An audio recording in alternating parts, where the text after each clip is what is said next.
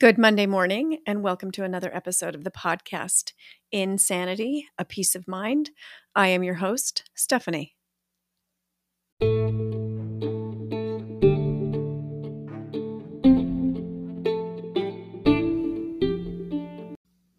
This is episode 99, and I'm going to take a break from attachment or anything particularly therapeutic and talk about Christmas, which is unusual for me because I am not really a holiday kind of gal and I don't really use my podcast to talk about holidays. Except last year, I do remember talking about our Christmas traditions and the service letters and maybe the sub for Santa. But this year, I'm just going to talk about Christmas in general. And I've made a few observations as I've been more engaged on social media from a therapeutic standpoint because I'm seeing a lot of therapy Instagram sites or, you know, mental health Instagram sites, social media sites talking about how you can decrease the stress around Christmas. And I think that's certainly a good thing to think about if Christmas tends to be stressful for you and your family. And I did something similar to this a long time ago, not related to any kind of therapy knowledge or self care knowledge, but just recognizing that as a family, there were things we just could not do. And I could not maintain the level of investment in holiday events, much like the rest of you that were seemingly piling up. And so we cut back on our Christmas stuff precipitously. And no one really seemed to be hurt or harmed or disappointed by it. And so for us, it worked out. It didn't take a lot of planning, it didn't take a lot of effort, it didn't take a lot of energy. I literally just started saying no and kept the important things.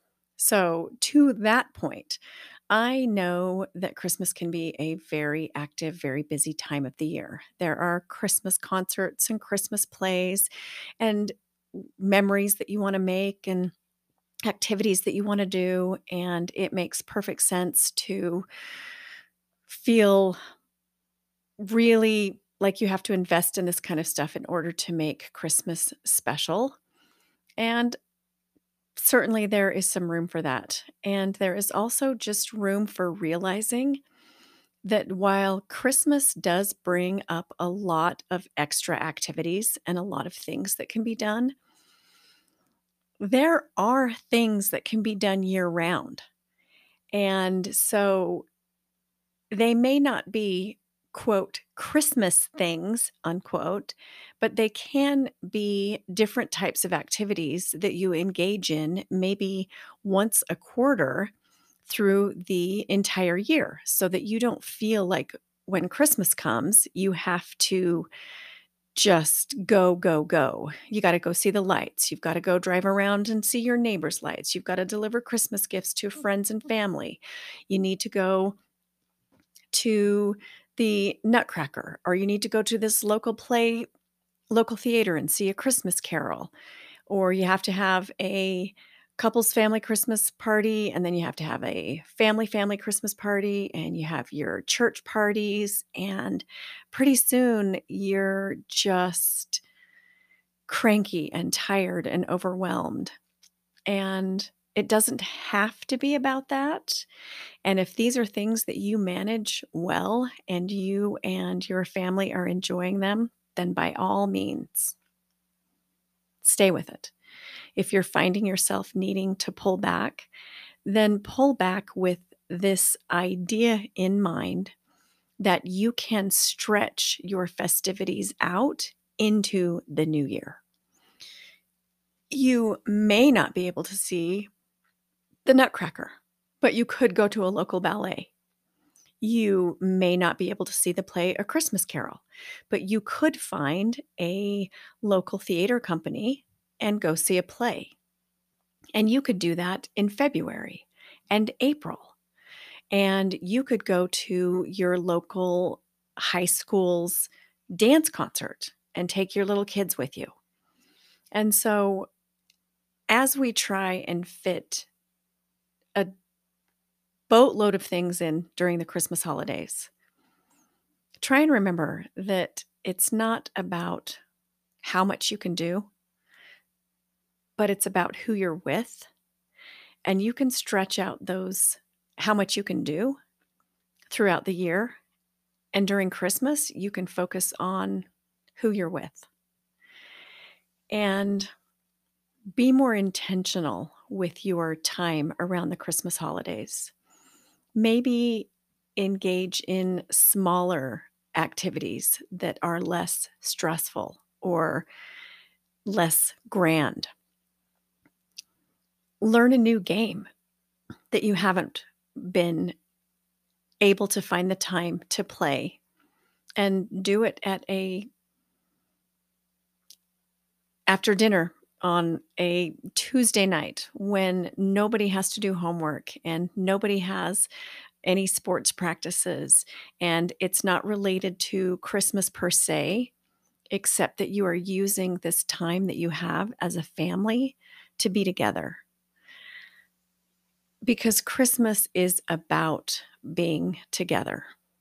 It is about your presence with each other, in addition to your presence for each other. And slowing down gives you the ability to fine tune your values fine tune how you want to engage in this season, meaning the Christmas season, and your season, meaning where you are in life, how many kids you have, how old they are, what their different experiences are, how they expect Christmas to be. And using both seasons just figure out how to make Christmas something that can last past the new year, something that is more focused on family, more focused on good friends, and more focused on Christ. Because with all of the potential activity and all of the potential go, go, go, it's easy to forget the reason for the season. And I don't want to be cliche and quote to you all of the phrases and cliches that go along with reorienting ourselves to the true meaning of Christmas but from someone who has had years of experience with mommy guilt and overscheduling and too much to do and cranky children who are not enjoying themselves and grand planned gestures that end up to be disasters because nobody's having fun the sooner you can refocus so that you are doing what is important to you and your family, the more meaningful your Christmas experiences will be. And this can include really, I don't know what word I'm looking for, uh, cutting back on the gift giving. Not that gifts aren't nice, but as a mother of nine children, and at this point, multiple grandchildren, shopping and gift giving and allocating resources and dividing up the number of gifts between the n- amount of money for the couples or the individual, which grandkids need gifts mailed, which grandkids are here, what do the grandkids want, how do I get gifts that are meaningful. Paring that down to something more manageable has created a lot more space to enjoy the season and the people that I am spending my time with.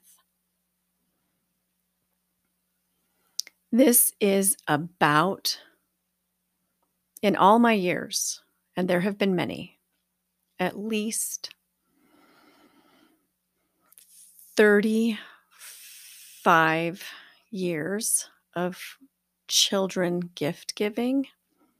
This is maybe the third year that I have felt completely okay with the amount of money spent, the number of gifts given, and the meaning behind the gifts. And the reason for that is because I have changed from fairness and equality and dollar amount to giving gifts that are meaningful. And by that, I mean giving gifts that they really want. And as adult children, they're easier to buy for, in part because they know what they want. And a lot of times they're using Christmas as a way to meet some of their needs. And they're using Christmas as a way to get some things that they wouldn't necessarily buy themselves. And so I have found gift giving to be much easier with adult children, which I'm sure is probably true of most people, because I no longer care about fairness. I no longer care about each child having the right or the same number of gifts to open. And the stress relief has been enormous the reason I am talking about this is because I would suggest that this can be done no matter how old your children are. I just wasn't able to do it. And so, starting earlier, talking about the difference between needs and wants, having your children think during the year of things that they wish they had, and being more intentional and more mindful about gift giving because you're planning ahead. That is one of the things that has worked very well for me in reducing the gift giving stress. I also, I can't remember where I was, but I was listening to a lot of talk about the significance of the season and the how meaningful it is to spend time with family and to refocus our attention on Christ and his role in our life. And I really appreciate that.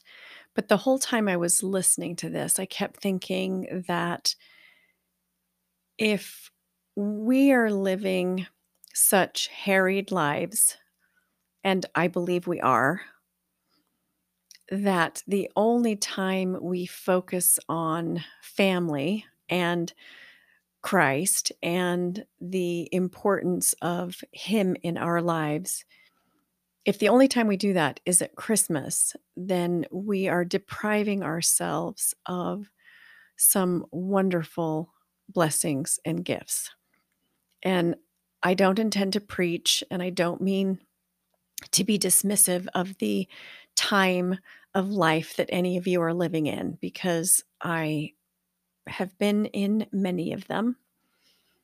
And I do have compassion and empathy for the craziness of just barely keeping your head above water. But the important things are the important things year round. And so, to the extent that you can find a way to extend your family celebration of the Christmas season past Christmas, that would be a wonderful thing. It could be a prolonged experience of family activities, like I mentioned earlier. It could be a more intentional discussion and storytelling about the birth of Christ that takes place in your family over weeks leading up to Christmas and even after Christmas. It can be about service experiences that extend into the new year. It can be anything that you can do to extend the holiday season in a way that minimizes the stress of November, well, the Friday after Thanksgiving in November until December 26th, which feels like a whirlwind of activity and shopping and credit card bills and parties and all of the other wonderful things that go with the season. So, I think in all of this, I would like to say wherever you are, that's where you are.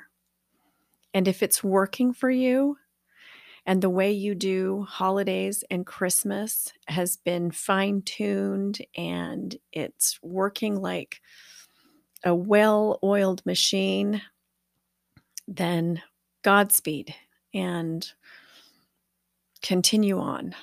If you're feeling the tension and the stress and the craziness of not having control over the way you are engaged in the holidays, you can do something different.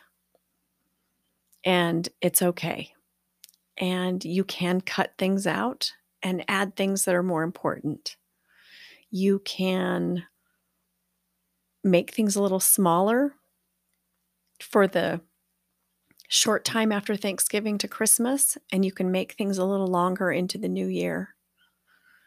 You can learn new things. You can teach your children new things because there is no one way to do Christmas. And so I suggest that you find your way of doing it. And if it takes you a couple years to fine tune it, as it has me, then so be it. A little more of this this year, a little less of this next year, a little bit of this after Christmas, a little bit of this before Christmas, and you can find a way to manage this beautiful, chaotic, busy season in a way where you are focusing on family and friends and the birth of our Savior,